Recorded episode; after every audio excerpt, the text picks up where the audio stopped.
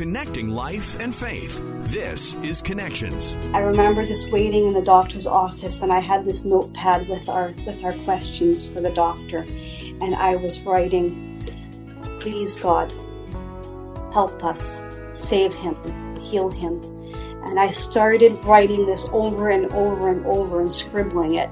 And Ernie was glancing over at me thinking, hmm. And I was just, it was just screaming in my head, please save him.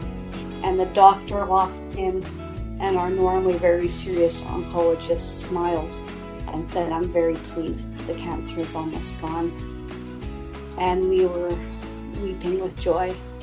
And that gave us just the strength to, to keep going. Now, Heather Ginter and her husband, Ernie, were blessed with a total of 13 months from the time he was diagnosed with a rare form of cancer until his death. Today on Connections, Heather is sharing her powerful testimony of how, even through this dark time in this rough patch, she was able to find God. And at the age of 46, she was baptized. She shares this powerful testimony with us today.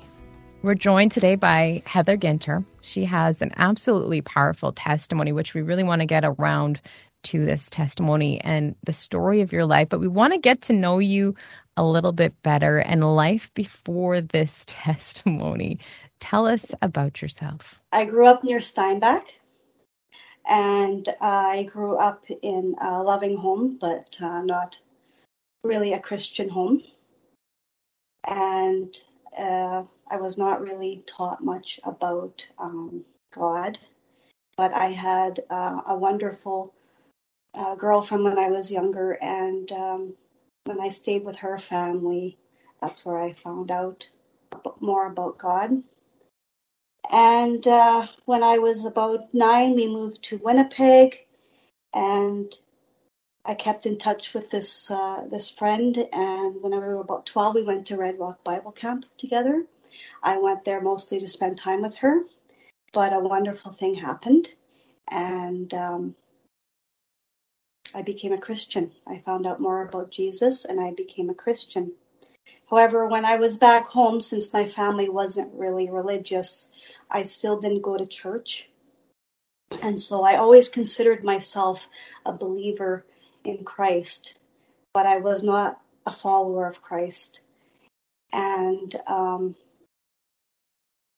I graduated uh, from the University of Winnipeg uh, with a Bachelor of Arts degree, uh, majoring in English and French. And around that time, I met my husband, Ernie. And he was um, a divorced man from, from Paraguay. And uh, we started our, our life together. Because he was divorced, he had, um, you know, a bad, let's say a bad experience with his church where he felt he was being judged. So here we were like two um,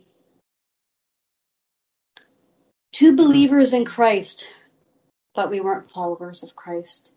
Uh, we did not go to church too often, and um, sure what to say exactly. Yeah, I think that makes that makes sense to a lot of people. They probably relate to that right now, actually, right? For one reason or another, find themselves not living out the faith they have because of a variety of reasons. Tell us, tell us a little bit about Ernie. What attracted you to him? What did you love most about Ernie? That kind of stuff. When I met Ernie, I was 20, and uh, we we hit it off very quickly on our first date. Um, I, I I knew he was the one for me even though he had he was divorced and had two uh, small kids. Um, it didn't matter to me. Um, I, I just knew from date one that this was the man for me, and we were we were very much in love, but we were also best friends. And he became everything to me. Um, he's, he was a very funny guy anyone that was lucky enough to, to know him knew he, he loved nothing better than teasing. He was also extremely talkative. Um, he had these stories that were never ending, and uh, he he was just the kind of man that gave his shirt off his back.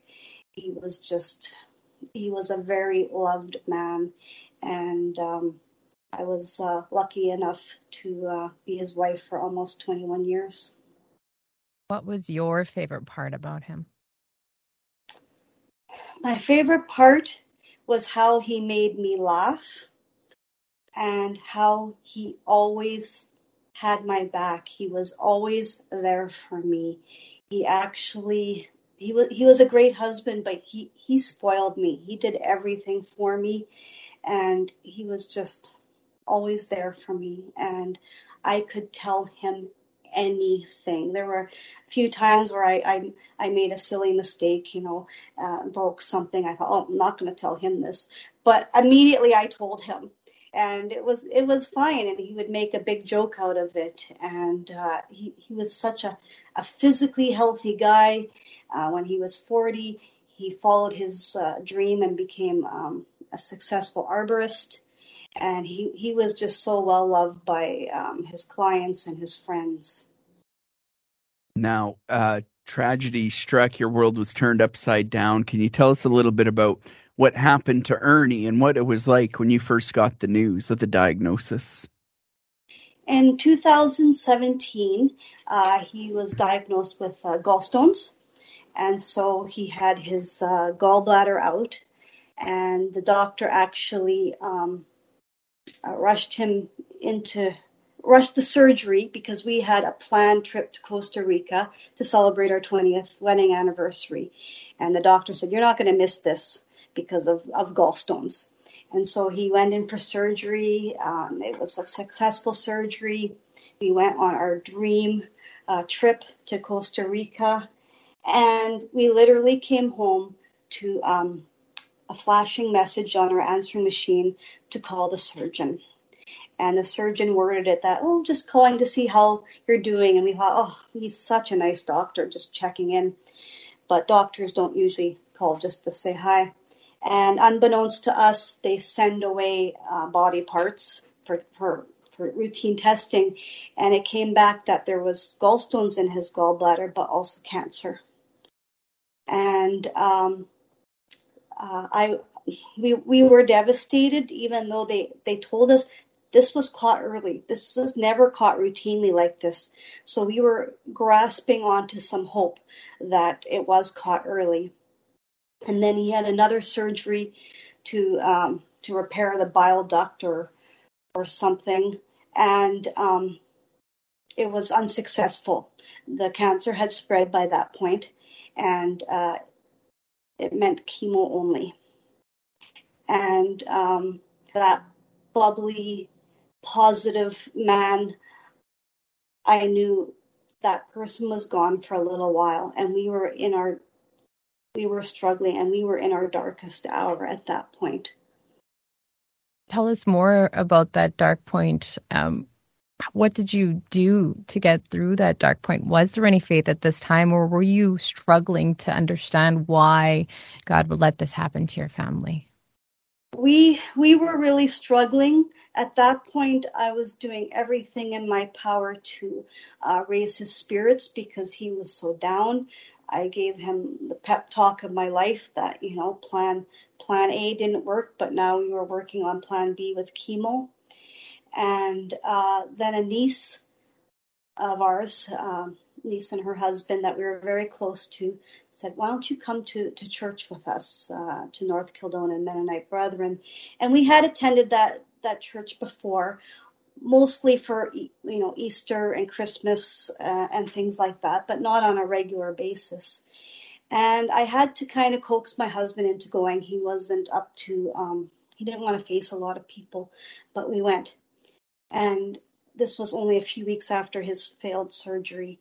And we were sitting sitting with our niece and her husband, and uh, Pastor Vic said this sermon. And two times during the sermon, I turned to Ernie and whispered, Does he know that you're sick? Because it felt like it was directed at us.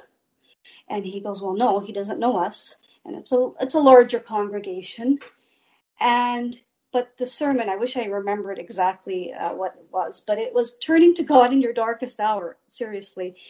And I was I, I was overwhelmed by it. And then the band played this song, and I literally had to hold onto the pew ahead of me. And the song was um, I'm no longer a slave to fear. I am a child of God. And it touched me to my very core because throughout my my marriage with Ernie, I I felt I was not worthy of God's love. That's how I felt. I was not worthy. And that song meant so much to me. And I went home and I played it over and over and over again, obsessively. And it became my favorite song. And I started to believe maybe I was worthy of God's love and I am a child of God. And it also encouraged Ernie as well. And we started going to uh, NKMB uh, whenever Ernie felt up to it. And it gave us something we were searching for, and that was some peace. I was just going to say peace. That was the word that was coming to my mind as I was listening to you. It sounded like you started to experience peace. How did how did that peace change you folks as you continued to fight this battle against Ernie's cancer? What what changed for you in life every day? We now had some hope. Uh, particularly, it really it helped both of us, but it really gave Ernie a sense of peace because he knew as a believer he was going to be okay and he would say, I'm okay with whatever God has planned for me. I struggled a little bit more with that. And one of the things he said was, you know, I just I just pray that I don't I don't have to suffer too much. But at this point he was doing really well with chemo and we had gotten some encouraging news and this uh, one time we were waiting for his first um, scan results. And I was beyond nervous, and he was his calm, usual self, which could be sometimes annoying. But um, I remember just waiting in the doctor's office, and I had this notepad with our with our questions for the doctor, and I was writing, "Please God, help us, save him, heal him, and I started writing this over and over and over and scribbling it. And Ernie was glancing over at me thinking, hmm. And I was just, it was just screaming in my head, please save him. And the doctor walked in and our normally very serious oncologist smiled and said, I'm very pleased. The cancer is almost gone. And we were weeping with joy. And that gave us just the strength to, to keep going. Unfortunately, we still needed to do more chemo, but it felt like my, like, I, I knew sometimes the answer is no from God. But for me, it was like he was whispering yes, and it gave us that hope to keep going. In the midst of all this as well, you felt drawn to God and you ended up getting baptized in this. Yes. Tell us about that. Yes. So uh, uh, in October of that year, we were having uh, lunch with uh, my niece Jenny and her husband Ricky, and they were just rock solid throughout this whole process. And we were just talking about how much we enjoyed going to NKMB. And then Jenny says to me really casually, Well, you guys should join our church. And then I kind of smiled and said, Well, I can't. Ernie's been baptized, but I haven't been. Ernie was baptized uh, when, when, he was um, younger. And then she smiles at me and says, Well, that can be changed. And I thought, they'll never let me, right? That that old that old doubt was creeping in my mind again. But the seed was planted the very next Sunday in church, Pastor Vic started started talking about baptism classes starting again. And I was new to uh, church and I didn't realize that happens several times a year. so I was like, what? Jenny just talked about me getting baptized, and now they're talking about baptism classes. My my mind at that time was just blown. I thought this this is a sign from God, and then I, that doubt was creeping in. No, no, they're they're, they're not going to let me. And so I remember leaving uh, the church with my husband, and I said, "Do you think I can make the cut?" That's how I worded it. And he, he laughed and then said, and he turned to me in the parking lot and said, If this is what your heart is telling you, yes, absolutely you can make the cut. But then I said, But what if there's a quiz? I'll fail. And then he said there wouldn't be a quiz. And so it took every fiber of my being to go to baptism class the following Sunday.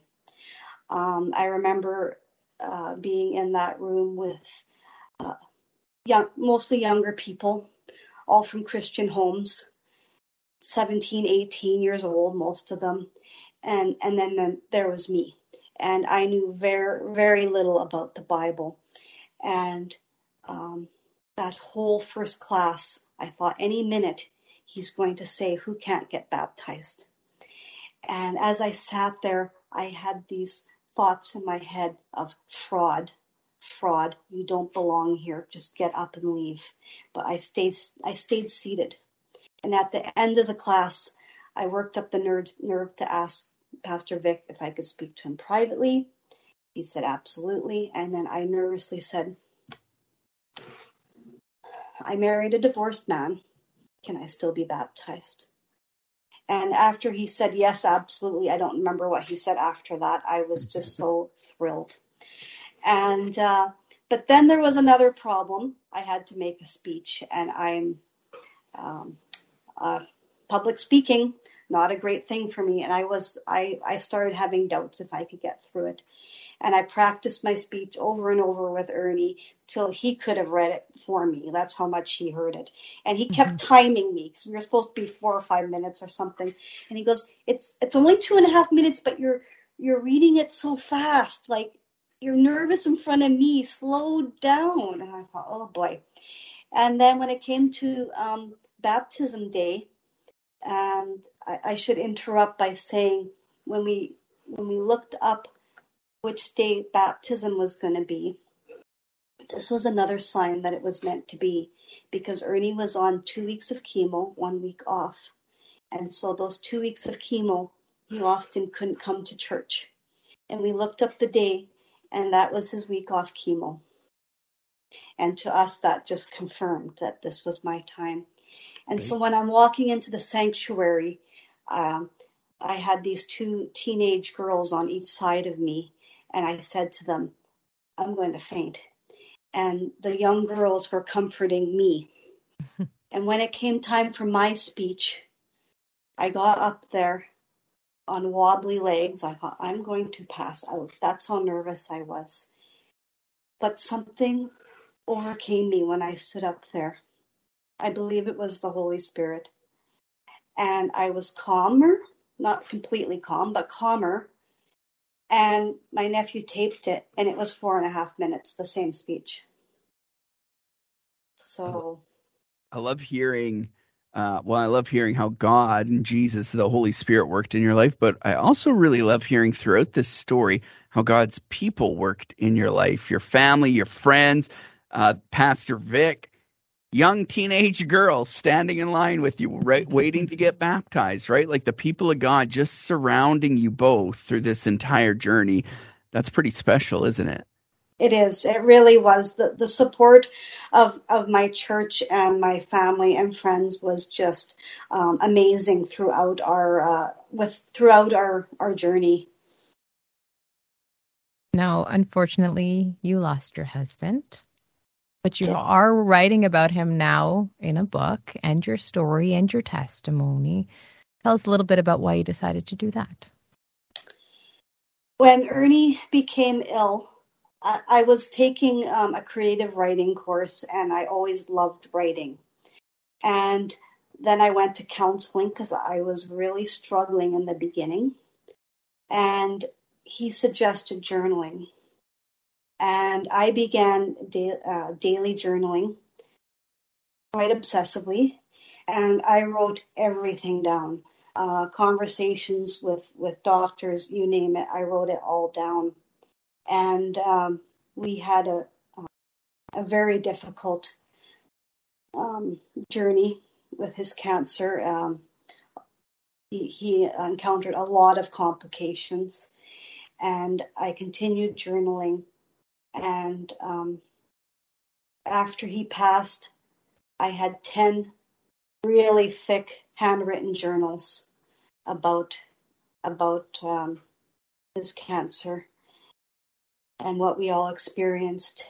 And because I was still in these uh, writing courses, I knew I just had to write about our story and uh, what we went through. And I did just finish this book. Um, it's about our life together. It's about our journey back to God. And it's our love story. And um, I was, I wrote it because I thought if it helps just one person going through something similar, then it's worth it. What was it like for you to write? Uh, was it cathartic? Um, was it difficult to bring up all those feelings as you worked through those journals again? Was it a little bit of both? It it was um, because they were handwritten journals, uh, and I'm a poor typist. I ended up uh, dictating them to myself and it was extremely painful to mm. to do that but it was also so therapeutic um, it it really it really helped me um, come to terms with a lot of things I was really angry really angry after um, he passed away um, and and it I was mostly angry I would say at uh, at doctors um, and I blame myself for a lot of things. Uh, irrationally, yes. But it really was therapeutic and, and it really helped me heal. I want to take a few steps back. You mentioned after, you know, you got the news that things were looking good. He went for this chemo, but you just mentioned that things got really rough, got horrible. Tell us a little bit about that time and what you did to get through that. So I really struggled when he was first diagnosed, probably the most, because I was terrified of losing him. I suffered from um, almost uh, the really difficult panic attacks and I also I broke out into hives. Um, these were the physical things that I was struggling with, but I was struggling with why us, why us. I was even angry at Ernie. I thought, how dare he get cancer? How yeah. could he do this to me? And he was the strong one in our relationship. And I kept thinking it should be me. He would be so good at, at dealing with this so much better than me.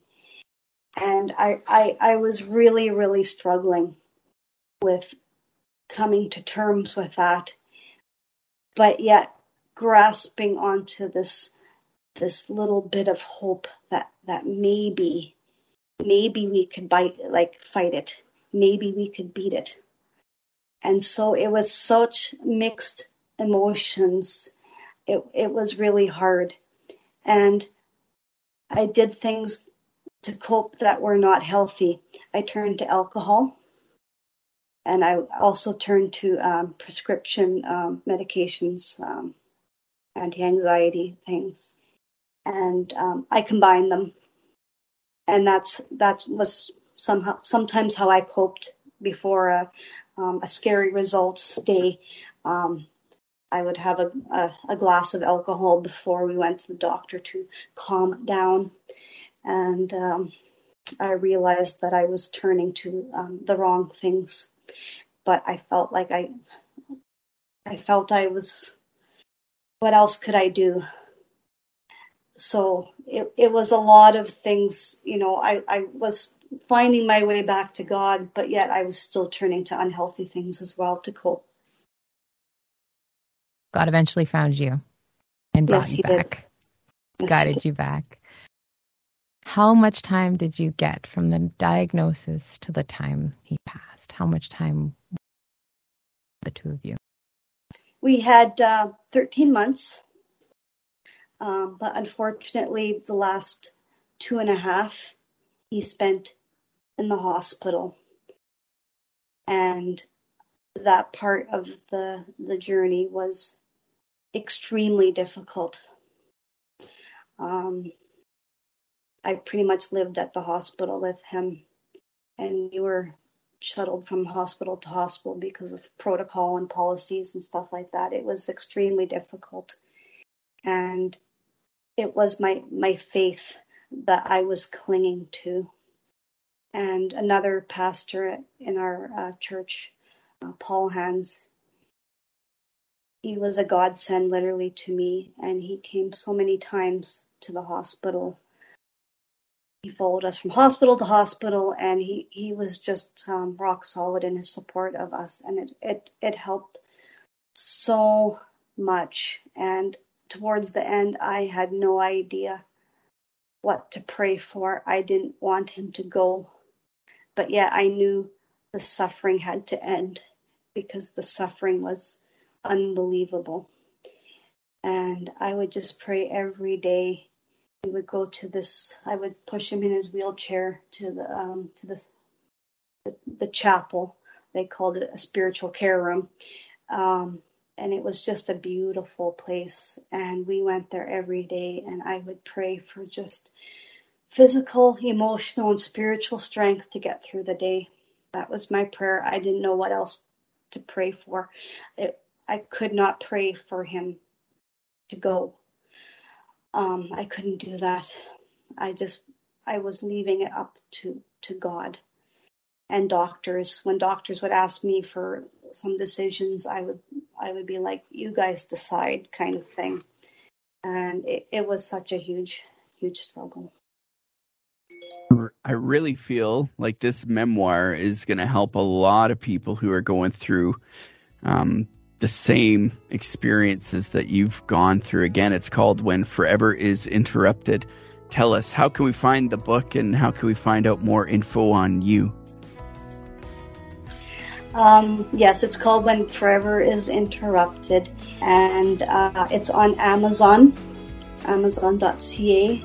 Um, there is a, a Kindle version as well as the, the book version, and um, you can get the book through there, or you can contact me, and uh, I can, uh, if if you live in in my area, I could uh, get a book to you or arrange for a book to be brought to you. Thank you so much for sharing your story with us today. Thank you so much for having me. I'm I'm honored to be here. Thank you. And thank you so much for joining us and for listening today. Don't forget to subscribe. We'll talk to you again on Connections.